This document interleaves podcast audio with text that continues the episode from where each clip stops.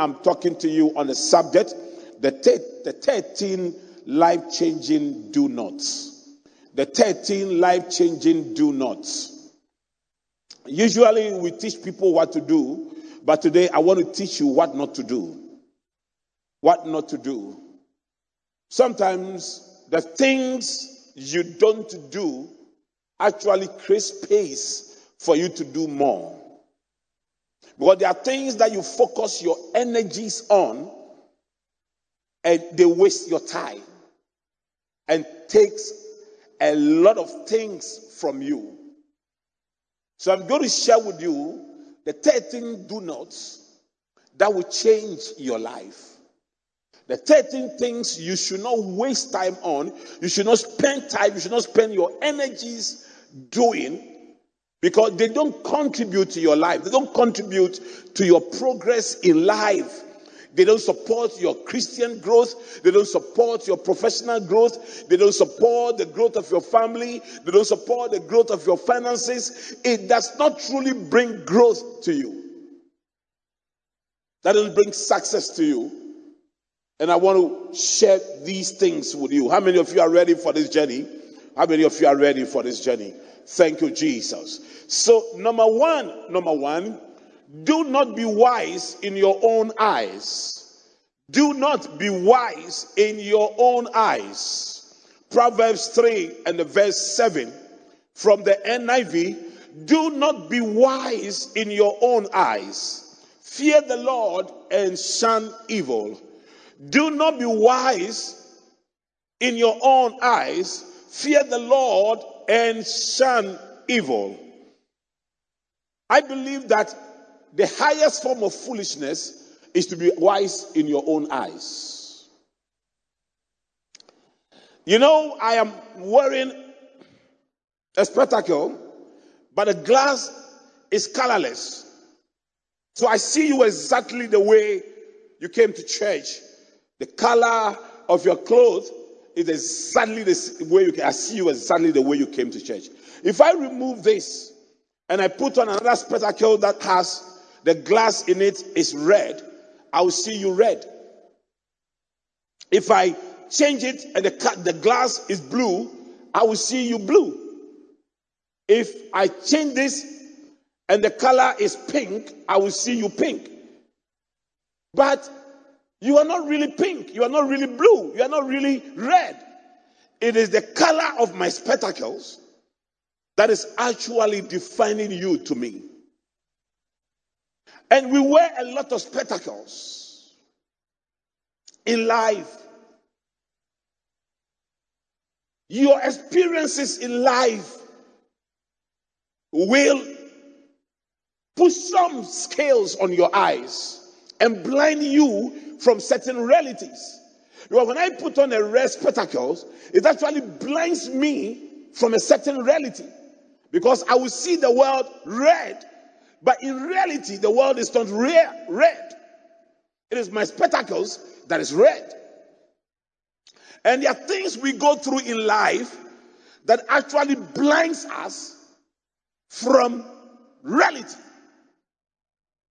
So you have a bitter experience with your stepmother, or even with your own mother, or even with your father, or even with an auntie, and then you form an opinion about women or men. And you hold it very, very strong. You remember when I taught you about the 21 laws highly successful people obey? There was this particular law called the law of comprehension. Your understanding determines your undertakings. I explained to you that a lot of informations are stored in our minds. Now, to make it easy for you to appreciate what I'm coming from, Dikenado, can you rise, please? What is the color of Dikenado's suit? Red. Why is it red? Why is it red? You went to kindergarten and you were taught color red, color red, color red. And that information is stored in your mind. So immediately you see his suit, your eye sees the suit, your mind tells you, it interprets it based, based on the information already stored as it being read. Now, if I came from another planet and this color is black, and I'm taught there that this color is black, Pastor Abi is from Liberia. So let's say in Liberia, this color, color is taught as red. And in Ghana, this color is taught as black. Pastor AB and I can make arguments, fight, disagree over one thing. But those disagreements are coming because both of us are wise in our own eyes. The understanding we have about one thing is influenced by information already stored. Whether the information is right or wrong, once we have believed it, it influences our choices and decisions. If you heard about me, thank, thank you, sit down, heard about me, and people said, I am a good person, I'm a good person. Once you walk to this church, you see a good pastor preaching to you. But if you heard bad things about me, once you walk to this church, you will see a bad pastor preaching to you.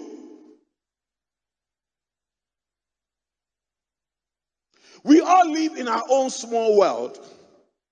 And our own small world gives us our world view, how we look at things, how we understand things. In most cases, what makes fight are opinions and belief systems we have held on for so many years. Let me take let me get into politics right now. So the new patriotic party, for instance, is building toilets. Of thousands of toilets. And people are making mockery of them. But growing up in Adabraka, where most houses do not have toilets, and you wake up in the morning and you go to the public toilets, and there are about 200 people queue for to eat themselves. I know how some of these toilets are very stubborn. They want to come immediately. They, they don't understand whether you are in a queue or not. They want to come. For me, as a person who grew up in such a community, I look at the project themed Toilets for All as a very important intervention. But for those of you who grew up in, in rich homes and rich areas, that you grew up with your, for instance, my children will not see the sense in building toilets. Well, all of them have toilets in their room. I didn't. So when I saw that intervention, I said, This is brilliant. But people are making mockery of it. In the same way, I grew up in Adabraka, opposite the mosque. And I see how Muslims prepare their dead. In fact, your friend dies in the morning, and by the time you hear and you rush there, he's already taken to the cemetery. Everybody in one casket. So if the NDC says that they are building mortuaries in Muslim communities, having grew up in a Muslim, having grown up in a Muslim community, I understand why that is important for Muslims. But those who did not will make mockery of it. So you see, we live in our own world, form our own opinions, select what is important and what is not important. And then we base our decisions and everything on them. The worst thing that will ever happen to you is to believe that your worldview is the best and not open up for new information.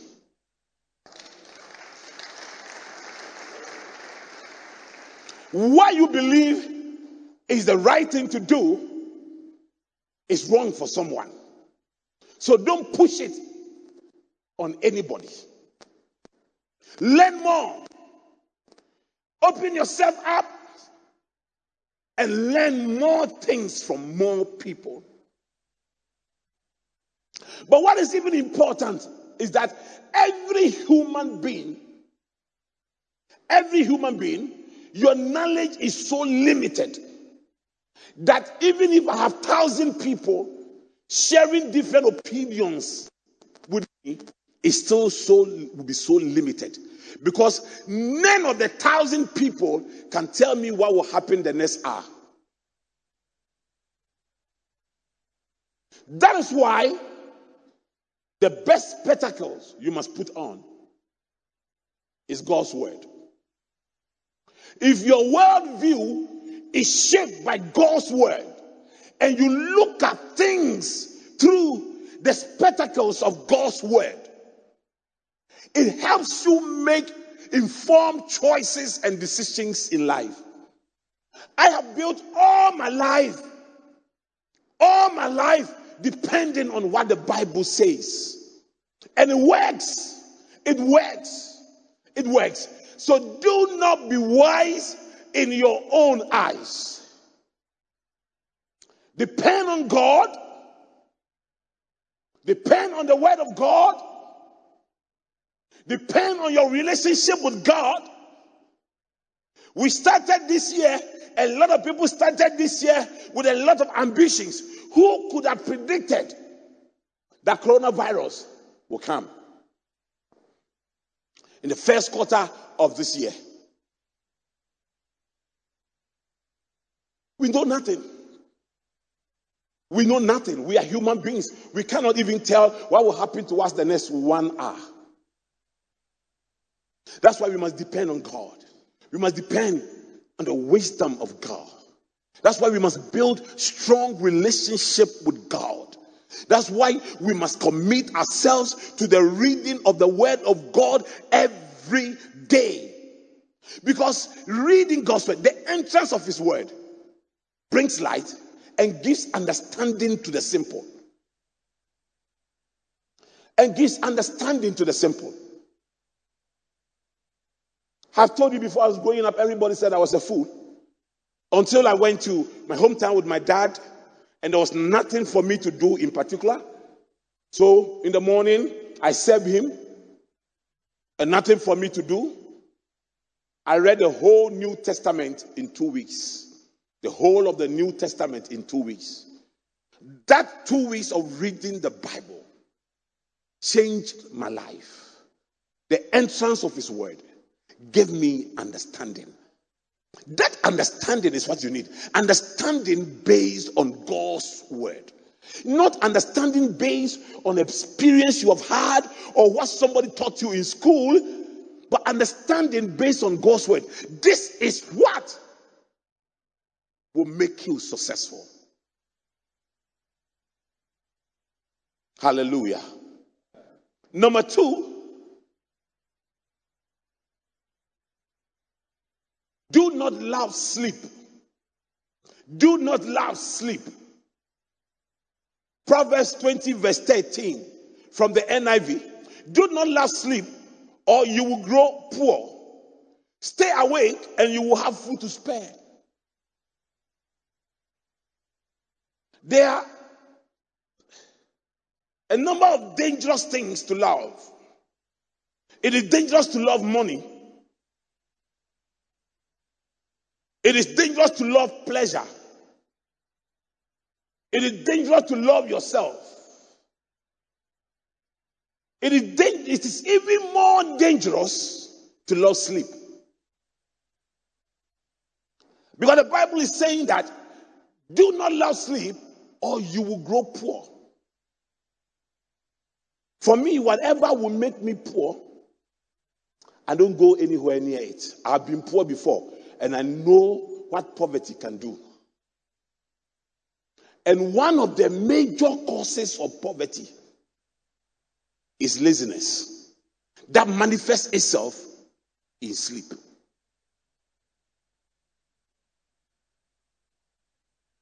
Now, the Bible didn't say that do not sleep, but the Bible says that do not love sleep.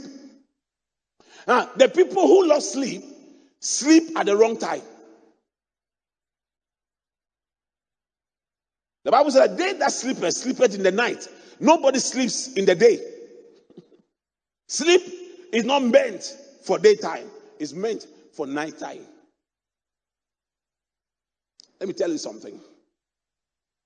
In the last 20 something years, I have never slept beyond six hours.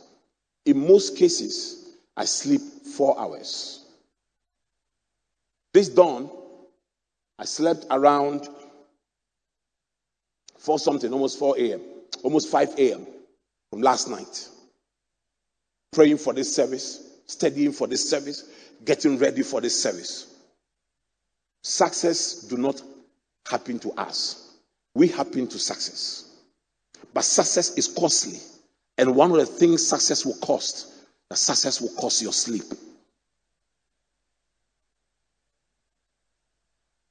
The last time I was watching Bishop Oyedepo pre- preaching after 60, and the man is saying that the longest I sleep is four hours. The man is there, and he says, You can come to my office midnight, you will see me. I was talking to over 60 year old professor.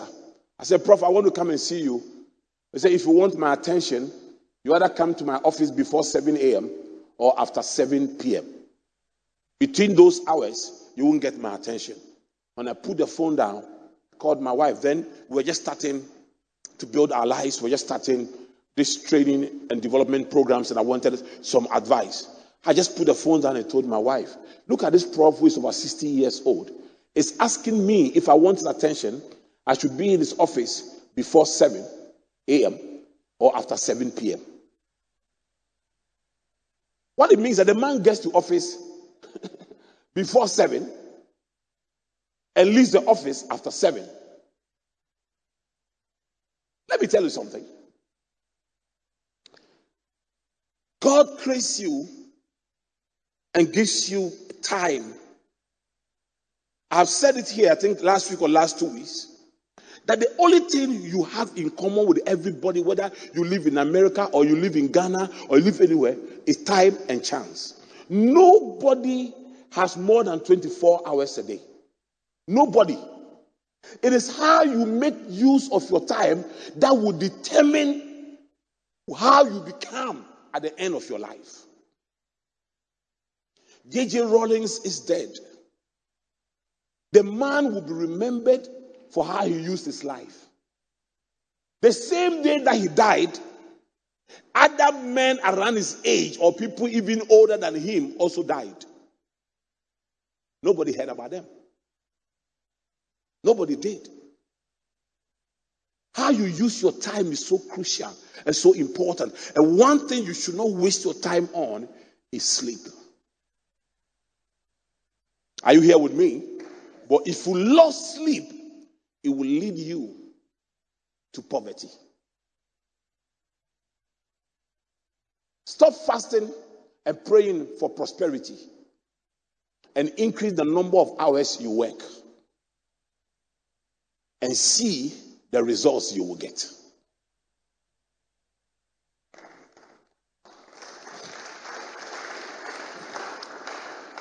When we're growing up, we used to say, Time is money, time is money. How many Ghanaians really understood time is money? Elder Sarah, an elder from our church in the UK, will understand, if those of you who have widely traveled and worked outside, you will understand what it say time is money. Because people are paid on hourly basis. So every hour you waste, you waste money. For people who grow up who, who work in those communities. That's why people have three jobs. In Ghana, most people have half jobs, some even quarter jobs. in, in abroad, people have three jobs because it's about the number of hours you work. And some people work for 12 hours. 12 hours. As a country, we want to grow and prosper. And our public service, civil servants go to office 10 a.m., 11 a.m., and then by 2, they leave. We can prosper. You run your own company, you run your own business. When do you go to office and when do you leave the office? How many hours do you spend creating wealth, building your life, building your dream? People don't succeed because they fasted and prayed. Fasting and prayer gives you an added advantage. It doesn't take over what doesn't take over your responsibility. It does not. The poorest group of Christians are the charismatics. And we pray the most, but we work less. Less. That is our problem. For all of you here who have just concluded that next year will be the year that you work hard, next year will be this year coronavirus disturbed me, and you have postponed Push everything you want to do to next year. I came to announce to you that next year is a continuation of your life. It's not the beginning of a new life. So, how you end this year will determine how you take off next year. Please, new year, old year is only a matter of numbers. It will just change from 2020 to 2021. Your character will not change. Your work habit will not change. Your face will not change. Opportunities will not change. Nothing will change. You won't wake up 2021 January 1st and then the weather has changed. And then your color has changed. And then suddenly your story has changed. And then suddenly there is money lying on your bed. It will be the same world. It will be the same you.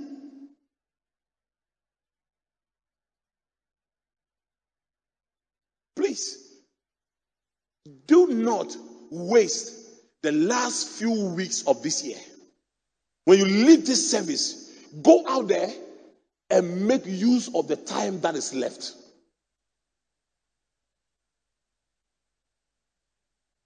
I've never had a holiday on the 1st of January. Because when I was a poor pastor, I like I just finished 31st watch night service and today I'm going to sleep the whole day. First January, I'm going to sleep the whole day. Holy Ghost came to my room and said, You cannot start, you cannot begin a new year with a holiday mindset. Holiday mentality. Must begin with a work mentality. Go abroad and see. Elder Sarah, where you come from? Is first January a holiday? Most people it may be generally a holiday, but most people work. In fact, your, your income is doubled to come on the 1st January to come and work. I went to a church, my first time in the UK, preaching on 31st night. My anointing has come 31st night, prophesying. People started leaving church. Whilst I was talking, after 12 midnight, people started leaving church. I went to the pastor, I said, Did I say something wrong? Why is everybody leaving? He said, They are going to work so close. Let's go.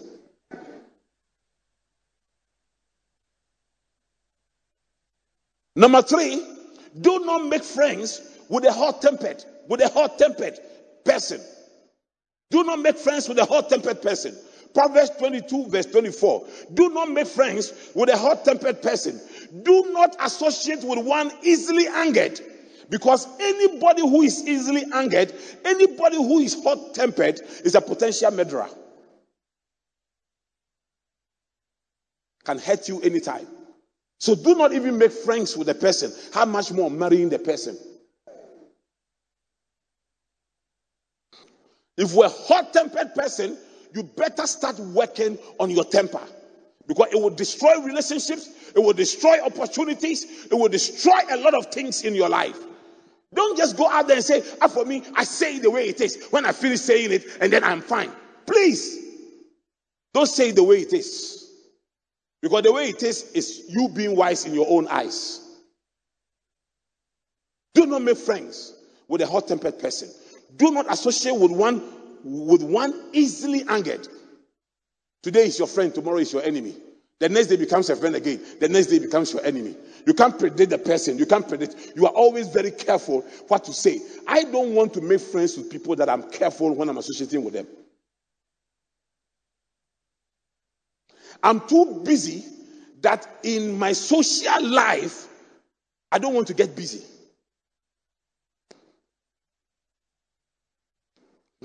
if Dr. Che is my friend, or Chairman Asian is my friend, I want to be able to relate with them without any reservations.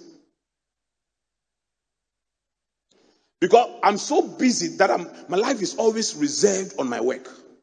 When I leave work, I want to be able to sit down and chat with people, talk with people without they judging me.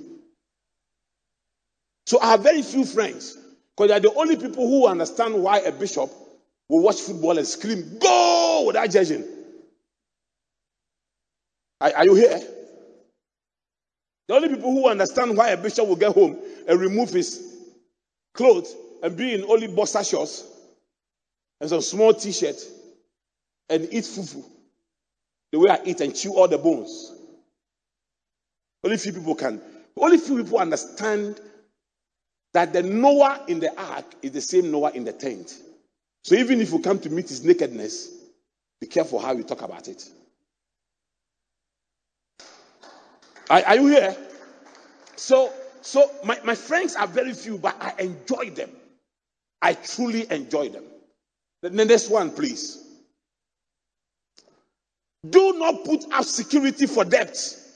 Proverbs 22, verse 26. Do not be, do not be one who shakes hands in pledge or puts up security for debt.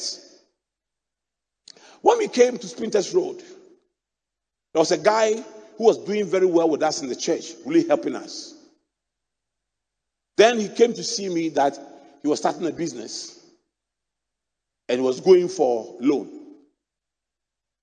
Not from the bank, but from these individuals who give loans. And they want somebody to guarantee. And if you are somebody who is doing um, helping with your church, if you don't guarantee, they will go around and say, "Oh, pastor said this and pastor didn't." So what did I do? Guaranteed. The person paid the first installment, paid the second one. But the third one, the person said the business he started, he was selling um, fruits. They are all rotten. So he doesn't have the money to pay. Come and see, young pastor with my wife were living in an uncompleted building. Me, I needed that loan to fix my uncompleted building. I didn't go for it because I didn't have the capacity to pay. Now somebody goes for it, and I'm the one who's going to pledge that if the person does not pay, I will pay. Then they come chasing me. I said I didn't have the money. And this guy was dodging. So I took the person to go and show the guy the guy's house. And the guy lives here. Do you know what happened? He was able to convince some people in the church that I betrayed him and that I brought the person he was owing to his house. And some people actually stood with him. Oh, pastor didn't do it well. Cry. He shouldn't have. They were not answering the question. So how is pastor going to pay the debts for you? The man's church members are about 30 people, and all, all of them were construction workers. Everybody was poor. We were all poor people, a church of association of poor people. How was I going to pay? All our offerings were coins. And during those days, we used to credit high chairs on credit and canopies on credit. And on, on Sunday after church, our offerings were not enough to pay for it. I was always in debt. I ran church in the negative. If, if during those days, if I spent 100 cedis in running the service, I got an offering of about, about 40 cedis. I'm telling you. So there was this woman I used to rent canopies from and chairs from in the community 18. I went there once on Saturday evening. He said, No, I'm not going to give you. You are owing me too much.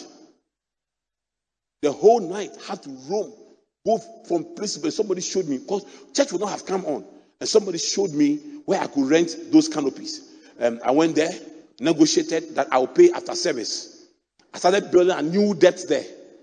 Because after service, I couldn't pay. I had to go and pay part of it. And after service, people will be standing and waiting for you to, for help. Because somebody will come to church with five children and say they have not eaten. And the offering could not pay for the canopies, and you still have to give that person something to go and eat.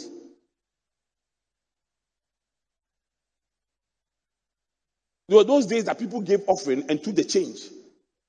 Oh, I'm telling you, somebody will come with a paper, maybe one cedi paper, he wants to give 20 pesos. So you put the one cedi inside, I will take 80 pesos from inside the offering bowl and walk away. Hey, I mean, we have seen things. And then I went to put up security for somebody. And the person was looking for, and church members will not sympathize with me. All they were talking about is, oh, the pastor is wicked. Pastor is wicked. Pastor didn't support this person. He is wicked. He is wicked. The assumption is that, and I was not telling people that the church was running in debt because you don't want to scare people away. That one day will be here, kind of people will bring police to come and catch all of us. Are you, are you here with me? So please be very careful in life. Eh? Never go stand there and say, I'm guaranteeing for somebody's debts. This is why it's not me teaching it. It's the Bible that is teaching especially if you are not sure of the person's financial behavior. You see, do not put your pastors in these situations. Do not get a police case and call your pastor to come and bail you. You're putting him in a very uncomfortable situation. I've had times where I am compelled to go to police station to go and bail people where senior police officers have called me and said, You're a young man building your church. Then I was a young man building your church, and you want to take this risk? Let the person bring a relative. You go. They'll call me to their office and tell me, Do you know the case? Do you know what is involved? I know that pastor would, in that wooden church at the roadside. I say, Yes, I am. Say, Why are you taking this risk? You came here to build a church. You did not come here to be bailing people and be signing bond for people. Hmm.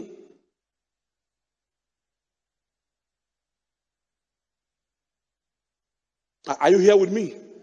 Do you understand?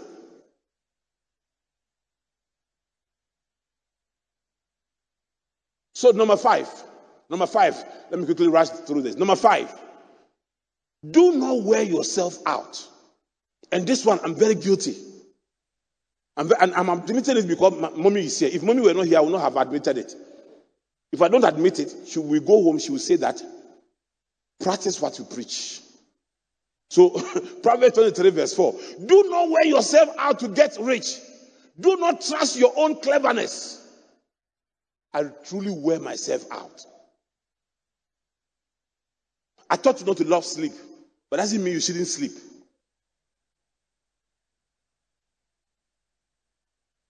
I told you I never slept until 5 a.m. this morning. It doesn't mean you should do the same thing.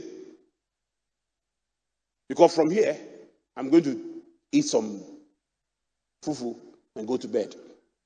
So I know how to balance my, my, my life very, very well.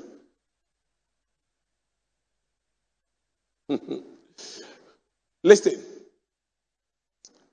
you must know when the body needs rest and give it to the body. You must know when the body truly needs rest.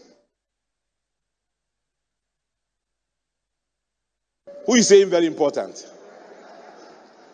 You know who is talking. You know who is talking. But do not last sleep. I'm not saying go and sleep. Because I know people who do nothing, but they are always resting. Oh, yeah, yeah. I knew a pastor when we were by the roadside and we were living in that uncompleted building. All he did every morning was to come and see his wife off. And then he would pass through my house to read newspapers because every morning I had newspapers. He would come and sit down there, read newspapers, and sometimes have breakfast with me.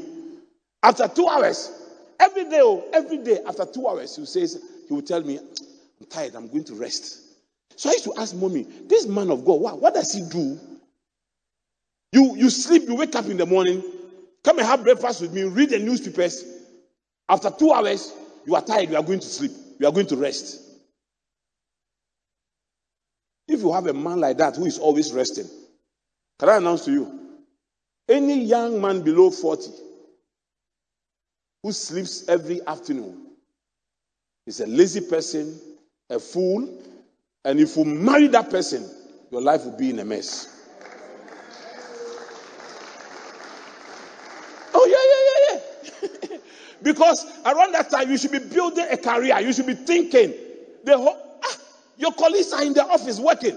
Whilst you are sleeping in bed, a man of your age is inside a galamsey pit trying to get money to take his children to school. You are sleeping comfortably. So if I say do not wear yourself out, I'm not talking about the lazy people. Talking about people who truly wear themselves out. It's not every tiredness that comes from wearing yourself out. Most tiredness comes from lazy attitude. Are you here with me? Now, number six is very important. Do not speak to fools. Do not speak to fools. Proverbs 23, verse 4.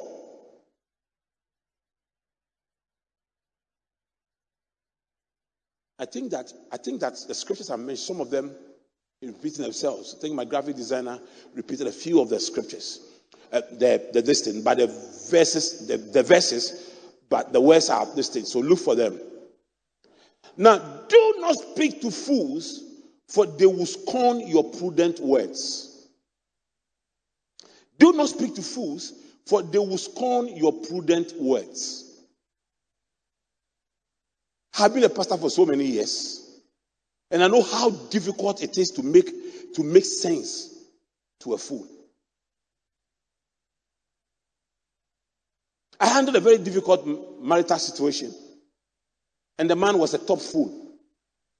I mean, when I say he was foolish, I mean very top, very top, like like a graduate, like he holds, holds a PhD in foolishness.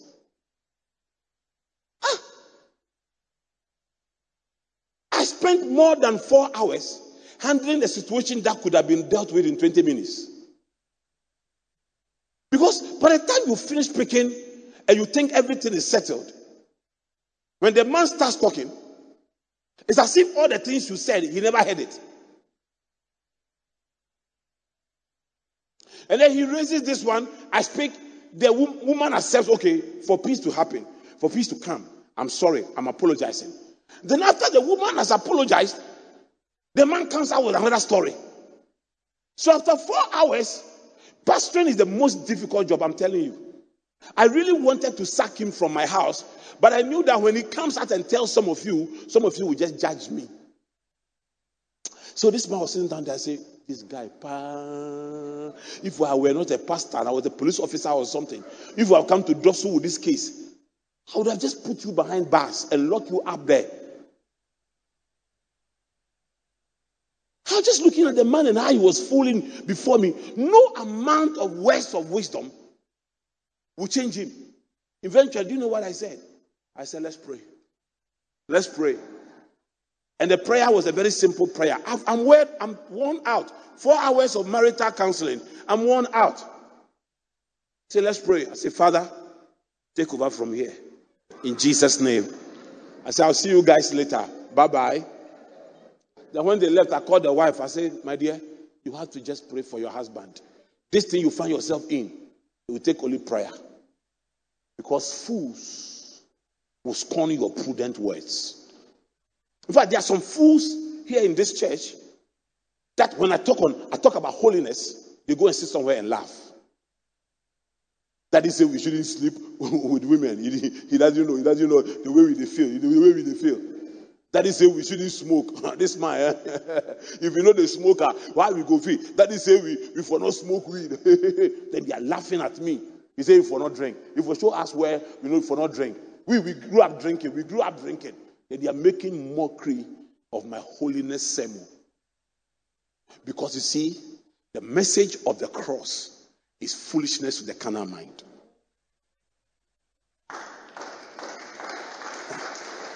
So, so even in church, there are a lot of foolish people in church, I'm telling you. Because I cannot even believe why you go and buy cigarettes and they are written on the box, cigarette smoking is harmful to you. And you still are arguing that show me in the Bible where it is written that we shouldn't smoke cigarettes. You are still arguing with uh, where is this written in the Bible that we shouldn't drink? Please, just go back home, kill a fowl, take out the liver, pour alcohol on it, and wait a little. See how the way it is boiling. See the way it is boiling. That's the way your liver boils anytime you drink alcohol. And if you are wise, nobody should tell you not to drink it. See how your wife is fighting you not to eat at 10 p.m. And how you fight back. That you are a big man. You cannot be told when to eat and when not to eat. You're not a big man. You're a foolish boy. Because eating after 10 p.m. will kill you. And you fight over these things. Common sense, common things. You don't understand it. You have to fight. You have to let everybody know that you are angry.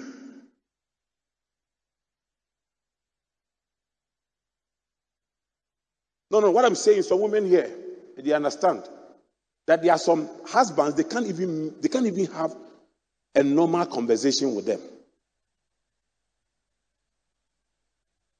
Honey, I like men who wear suits.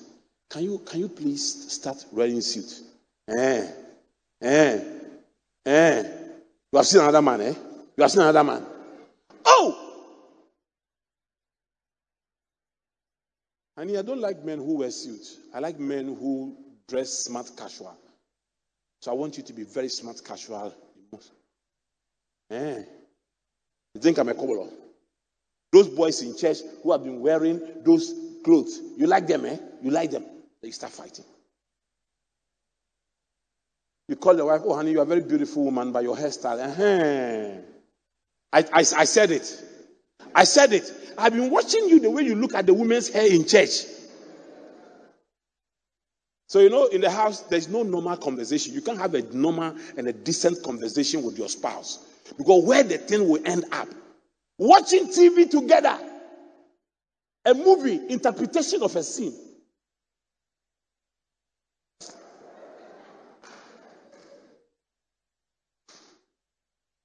You are you fight over it. That is why when people ask you, why did you fight? You can't talk. Because you know the reason for fighting is foolishness. So you can't talk. Oh God, help us. Help us, Lord. Help us, Lord, to be wise. We need wisdom. We need wisdom. We need wisdom. I said, I've been a pastor for so many years. And I've spoken with wise people, and I've also spoken with fools. And I know how difficult it is to talk to fools. How difficult it is to make sense to fools. It's so difficult to just make sense.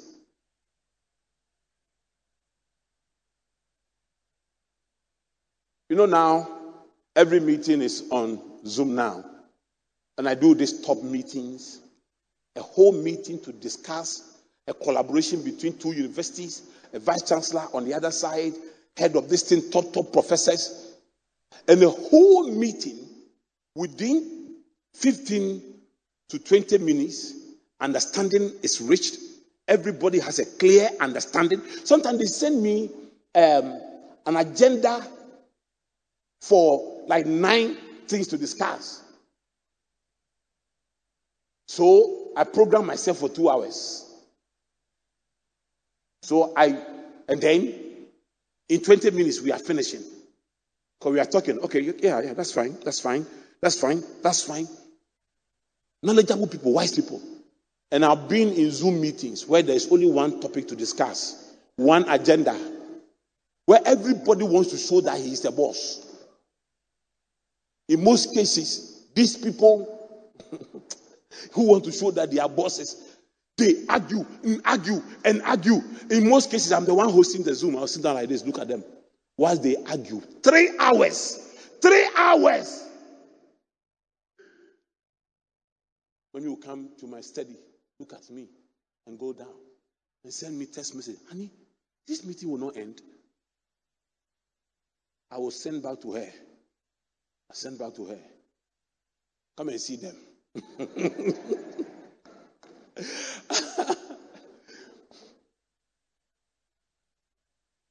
now, number eight, do not join with rebels. Do not join with rebels. Proverbs 24, verse 21. Fear the Lord and the king. Here, fear the Lord and the king, my son, and do not join with rebellious officials. Hey, when you enter into a place where there's an authority, submit to the authority. That's how you survive. Respect people in charge of things. Fear the Lord and the king. In other words, fear God and anybody he puts in charge of you. Do not rebel against those. You see, you see, you see in this church, eh? in this church, like this morning, you see, we tell people, cover. I've seen it here. I'm standing here. I'm giving an announcement. Cover your mouth. And the people are brought their thing like this. And they are looking at my face. Everybody, cover your mouth and your nose. Then they turn their face. They don't even mind. I think one of the services, Wednesday service, when we close the service, people have dropped their things down and want to talk to other people. I say, please cover. I'm standing here, cover. This particular lady. And she's just here in front of me here. And she's letting me know that I won't cover. I won't cover. And there will be a group of people like that who will say, we, we are not going to cover. I hear people come to church, they get there and they ask them to write their names. They say, last week I wrote my name. Why am I writing my name again? Last week I wrote my name. Why are you asking me to write my name again? I see they don't live in this country where the condition under which government asks us to meet is that everybody that comes to church every Sunday register the person so that in case somebody gets coronavirus, test for coronavirus this week, and they ask the person, Where and where have you been? So I was in church, I was in the office. They know that in church there were 300 and something people in church. Their names are this and this and this. So that for your own safety, they will come to your house first and test you. That one brother came to church and he had COVID, or one sister came to church and he had COVID. And at that time, you were also in the church. And we feel that you may have come in contact with the person, so we want to trace. For your own safety, you won't write your name. Do you know why that person will not write the name? There's a, there's a spirit of rebellion in that person. So that person that cannot take instruction. I know people who, who, who even their own bosses, bosses oh, who pay their salary they try to prove to them that they don't fear them. Oh, you, you, you're afraid of boss. Oh, me, I don't fear him. If you like, watch. If you like, watch. It's foolishness to rebel against the king. Are you, are you here? So, if you want to succeed in life, do not join those who rebel. Do not join the rebels. When you enter into any environment, but I was, I was in one church, I, I pastored in one church, when I got into the church, there were this group of people that became so nice to me, so very nice to me. And their, their niceness, I started raising doubts because I'm a new pastor in this church. This, this liking is too much. Oh, they'll bring me gifts, they'll come and visit me. And then after a while, when they have won my heart, or they have stolen my heart, they started telling me something about my senior colleague who was a resident pastor, the founder of the church was outside the country. Started telling me all the evil things. Be careful about this man, oh, he's an underminer. He's this, he's this, he's that, he's that. Ah. One day I called mommy. I said, No, this thing going on, I think there's something. Let's find out. And I got to realize that those group of rebels a previous pastor who was dismissed from the church, senior pastor who was dismissed from the church. They were, they liked that pastor. And this current senior pastor undermined that pastor and was sacked by the founder of the church. So the group, the remnants of that pastor who was left, who were, who were left in the church, the agenda was to make sure I also do to this man what he did to their favorite pastor. So it isn't like they liked me. I was just a tool in their hands. I was a weapon. If you are not a God's battle ass, you will be a human battle ass. They will use you to fight their battles. You are coming for quarrels as somebody called, don't go, don't go. And you see, last time we went, they, they, don't, they don't even care about us. They don't even care about us. Don't go, don't go. They're foolish. You also accept. They mean to I won't go. Somebody feels that they don't care about you. You don't feel that way. So why is the person, why are you beginning to feel the way the person is feeling? Hey, are you in that church? Are you still in that church? Hey, Afara, we started it, but we have left. Hey, that church, eh? That, and then suddenly, be wise, grow up. Do not join those who rebel. Can I see the next?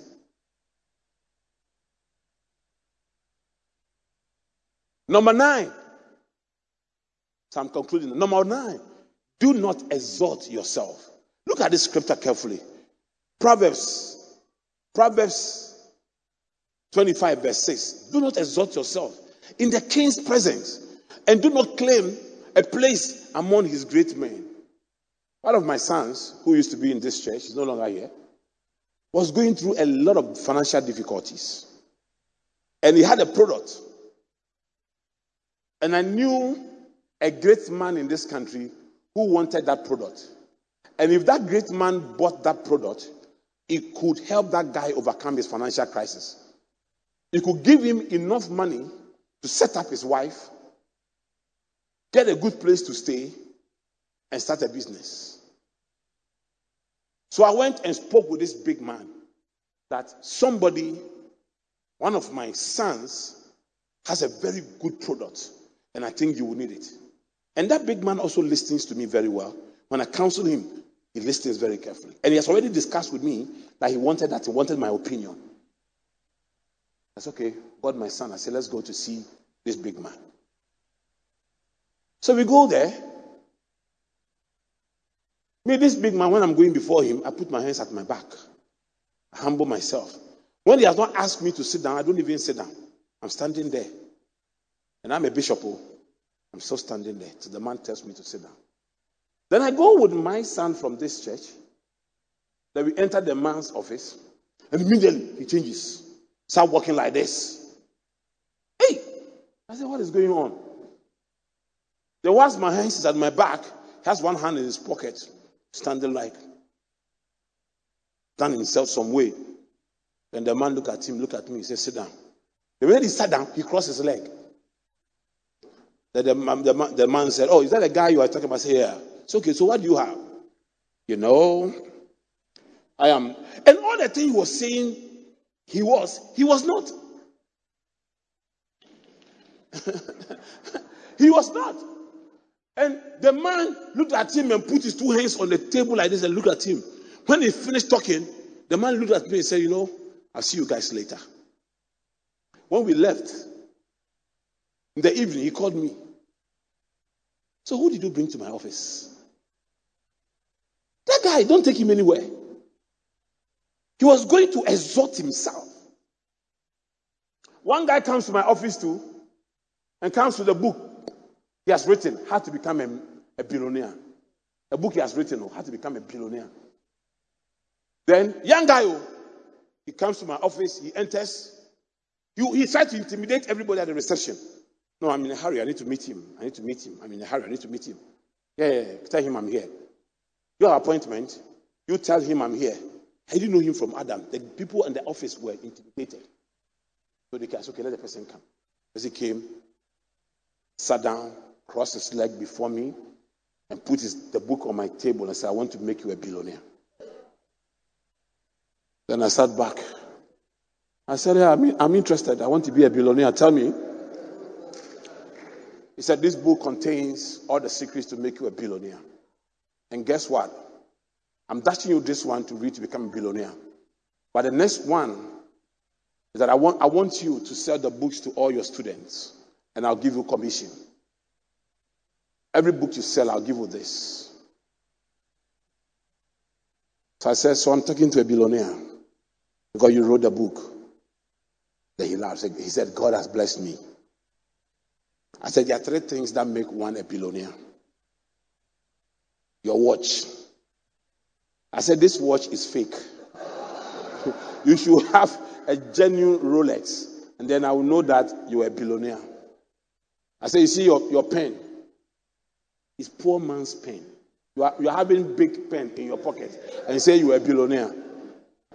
I said, Get up. Let me see your belt. the guy, when you at me, I said, You won't get up. Let me see your shoe. I said, Get out of my office. I say, any rich man three or four things will let him stand out his pen, his watch, his belt, and his shoes. I said, These are the things that will make every rich man stand out. So, all of you here who say you are rich, when we finish, let me see your belt and your watch.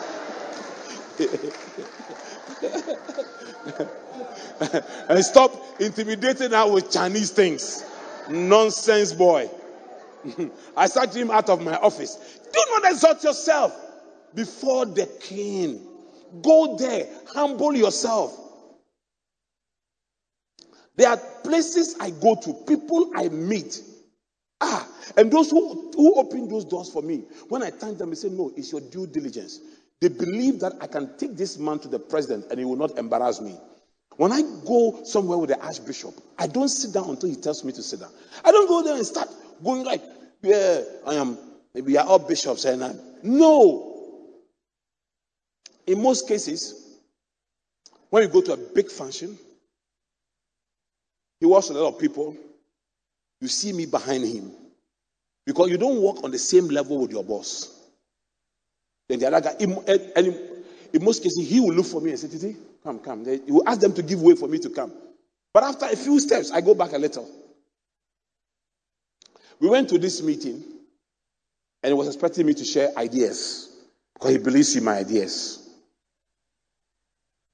But he spoke ahead of me. After he finished talking, he looked at me and said, I should talk. I didn't talk. So after the meeting, he said, Titi, why didn't you talk? I said, Papa, when you finish, when you talk, it is finished. When you talk, it is finished. Penny Garia in Juasa. Say, This, my son, you are different. You are different. Are you here? Do not exalt yourself. Humility will help you. Humility will help you. Never get familiar with any authority that God has set over your life. Never ever get familiar with it. From from from who ordained me my spiritual father, who ordained me into ministry, up to now, when I'm with him, my hands are at my back. I'm talking to him. He's a very humble man. He will not mind if I'm talking to him with my hands in my pocket. Recently, he sent me to Volta region. I was not very well. He gave me some few weeks' notice. I was not very well had to open my mouth and tell him, Papa, I am not well. Hmm. And mommy will always stand out. Mommy say, between you and your father, oh, I don't come in. Between you and your father. Me, I'm not coming in. You know you are sick. You know you are sick. You can't go. Some people drove. Dude, you, you drove me. And you guys knew my condition when we were going. I said, hey. I just, up to now, I can't get familiar with him. You can never be a king if you don't honor the presence of a king. Are you here? Okay. So let me conclude. Now, number 11, hear this. Do not boast about tomorrow. Proverbs 27, verse 1. Do not boast about tomorrow, for you do not know what a day may bring. Do you know that if you wake up in the morning and you don't thank God, and you don't pray before you leave your house, you are telling God that you know what the day will bring. So you don't need Him. Now, do you know prayer is a symbol of humility? Prayer is a sign that you are humble. Prayer is a sign that you are telling God that you are not in charge of your life and that He should take over your life. That is the essence of prayer. How many of you thank God that you have gone through the whole day and nothing happened? Your children have gone to school and they have come and you want to thank God. So the 7th December is our Thanksgiving service. There will be a number of people who simply do not understand why they should give God Thanksgiving when nothing has happened to them. But if you knew how many angels were on guard when you were sleeping, So that God should just open our eyes to see. Do you know how many witches and wizards from your mother's house and your father's house came together to kill you? An angel of the Lord intervened. You are a product of grace. Every day you wake up, His mercies are new for you. Every day you wake up, He has not dealt with you according to your iniquities. You would not have been here today. You could not have entered into this chapel if God had decided to deal with you according to your iniquities. That's why every single day of your life, you must worship this God and thank Him. Please, the next one, please. Let me. 12. Do not be quickly provoked. Ecclesiastes 7, verse 9. Do not be quickly provoked in your spirit, for the anger, for anger resides in the lap of fools. So I've dealt with this already. Anger, anger is where resides in the lap of what? Fools. People who are easily provoked are foolish people. The next one, please. Am I blessing you? The next one. So, finally, finally, the sermon is over. Mr. and Mrs. Bonnie are celebrating the anniversary. We'll just bless them and then we close the service. Verse 10, um, number 13. Now, do not pay attention to every word people say. Ecclesiastes 7, verse 21.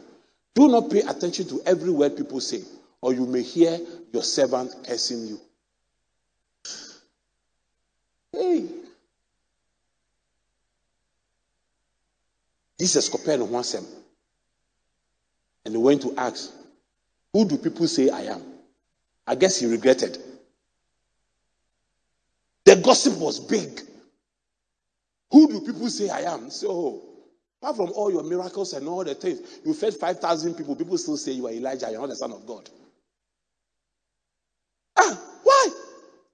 I calmed the storms. Didn't they see me calming the storms? Oh, people say that you are a false prophet. I walked on the water. Oh, people say that you are a carpenter's son. I called for Lazarus. Oh, people say that your, your mother was a prostitute. You don't have a father. Then he stood there. You think. He was shocked. And he said, But who do you say I am? If you go out there listening to everything people say, you will hear your servant cursing you. Oh, if you like, let me let me start asking you people in this church, what do the people in my house, how have they been saying? They people a household oh, and feed and clothe. Eh? If I start asking some of you, the people in my house have they been saying? I'll hear things I don't want to hear. Called the interpretation people give to discipline is different. Are you here? If I go around right now asking people, what do my employees say?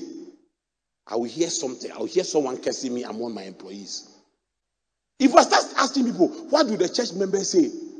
I will hear someone. I will hear people in this church that I have been a blessing to cursing me. So to enjoy life, Close your ears and have fun. Life is short. Do not waste your time chasing gossips and chasing people who are talking about you. Have fun. People will talk about your marriage, they'll talk about your finances, they'll talk about the way you appear, they'll talk about your clothes, they'll talk about your hairstyle, they'll talk about everything. So if you want to, you follow people, you will hear things. If you want to live long, do not pay attention to every word people say. Pay attention to what the Bible says about you. Do not pay attention to what I'm telling you. Because do you know that in a meeting, in a meeting where you are praised, nobody will leave the meeting to come and tell you that you were praised. But in a meeting where you are criticized, somebody will leave there and come and talk to you about it. Because for many people, news is bad news. They want you to hear. Oh, I remember when I gave a hundred bed facility. When I gave it out, I had men of God who never called me to say, Oh, congratulations, my brother. My own friends, most of them never called me. But when people started demonstrating that they don't want isolation center in their community, they started calling me. And do you know what they were telling me? They were telling the opinion in the country was that I had done well. In fact, most people felt from the feedback I got from doctors and got from government positions and all those things Most people said, ah, after one month, people were still making reference to that 100 bed facility I gave and how the community is wicked and all those things and etc. etc. But I didn't know there were people who were calling me and telling me all the negative things they had read. How some woman said, I'm a wicked man. How somebody said, I'm this. And I'm asking myself, these people who are telling me the bad things, didn't they hear the good things too? Somebody wants you to get hurt. That's why they are telling you what will hurt you, not what will make you feel good. I watch people who always bring me negative news. Because if people have the courage to say something negative about me to you, you opened that door. Then you were a suspect. How was the person courageous enough to discuss me with you? You were a suspect. I am very sure that the disciples of Jesus who said, no, people say you are this, Peter didn't talk. Because for Peter, nobody told him anything. He was too committed to Jesus. So when Jesus said, So who do you say I am? Peter was the first to talk. That thou art Christ, the Son of the living God. Said, Flesh and blood has not revealed this to you. All the other people, flesh and blood spoke to them. But you, Peter, you, Peter, God spoke to you. You, Peter, God spoke to you. You, Peter, God spoke to you. You know something? You are not an angel, but you are also not the devil. So don't listen to what people say. Build your life. Focus on your life. Focus on God.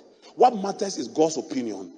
God's opinion. Because people can only judge you by your outward appearance, but God will judge you by the heart. God will judge you by the heart. You are the only one who found yourself in that situation. Let other people criticize your decision. Don't listen to them. Don't listen to them. Do not listen to them. Don't let people line up to celebrate your pain. They said those things to you because they wanted to cause you pain. They said those things to you because they wanted to cause you pain. And if you are feeling that hurt, they enjoy it. I am very careful about people who tell me things that make me feel hurt and make me become bitter against other people. If you are telling me and you won't let me ask him or her, don't tell me. It is better to love my enemy because I don't know he's my enemy. Because Jesus commands us to love our enemies than to hate, than to put hate in my heart. This heart is not for hate. Your heart, heart is not for hate. People come to church, they close church, they call you and tell you what people said. People come to choir rehearsals or prayer warriors meeting or women's fellowship and they call you and tell you what people said. People and all the things they tell you are the negative things that were said about you. Those people, they are evil. Kick them out of your life. You want to be happy? Close your ears to people and open your ears to God then you'll be happy. Then you'll be happy. God bless you and thank you for coming to the service. The Lord honor you and bless you. The Lord lift you and cause his face to shine upon you. Lift up your voice, begin to thank him.